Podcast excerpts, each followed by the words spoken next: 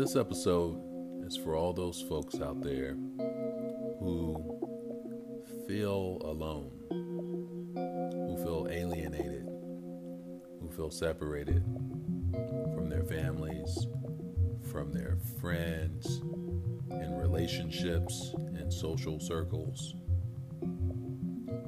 You feel like the Cinderella in the Cinderella story before she became Cinderella, of course.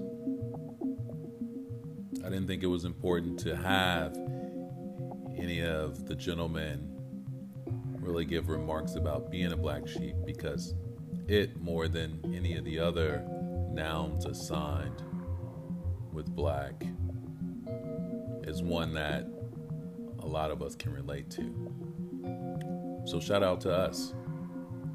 Keep listening thank you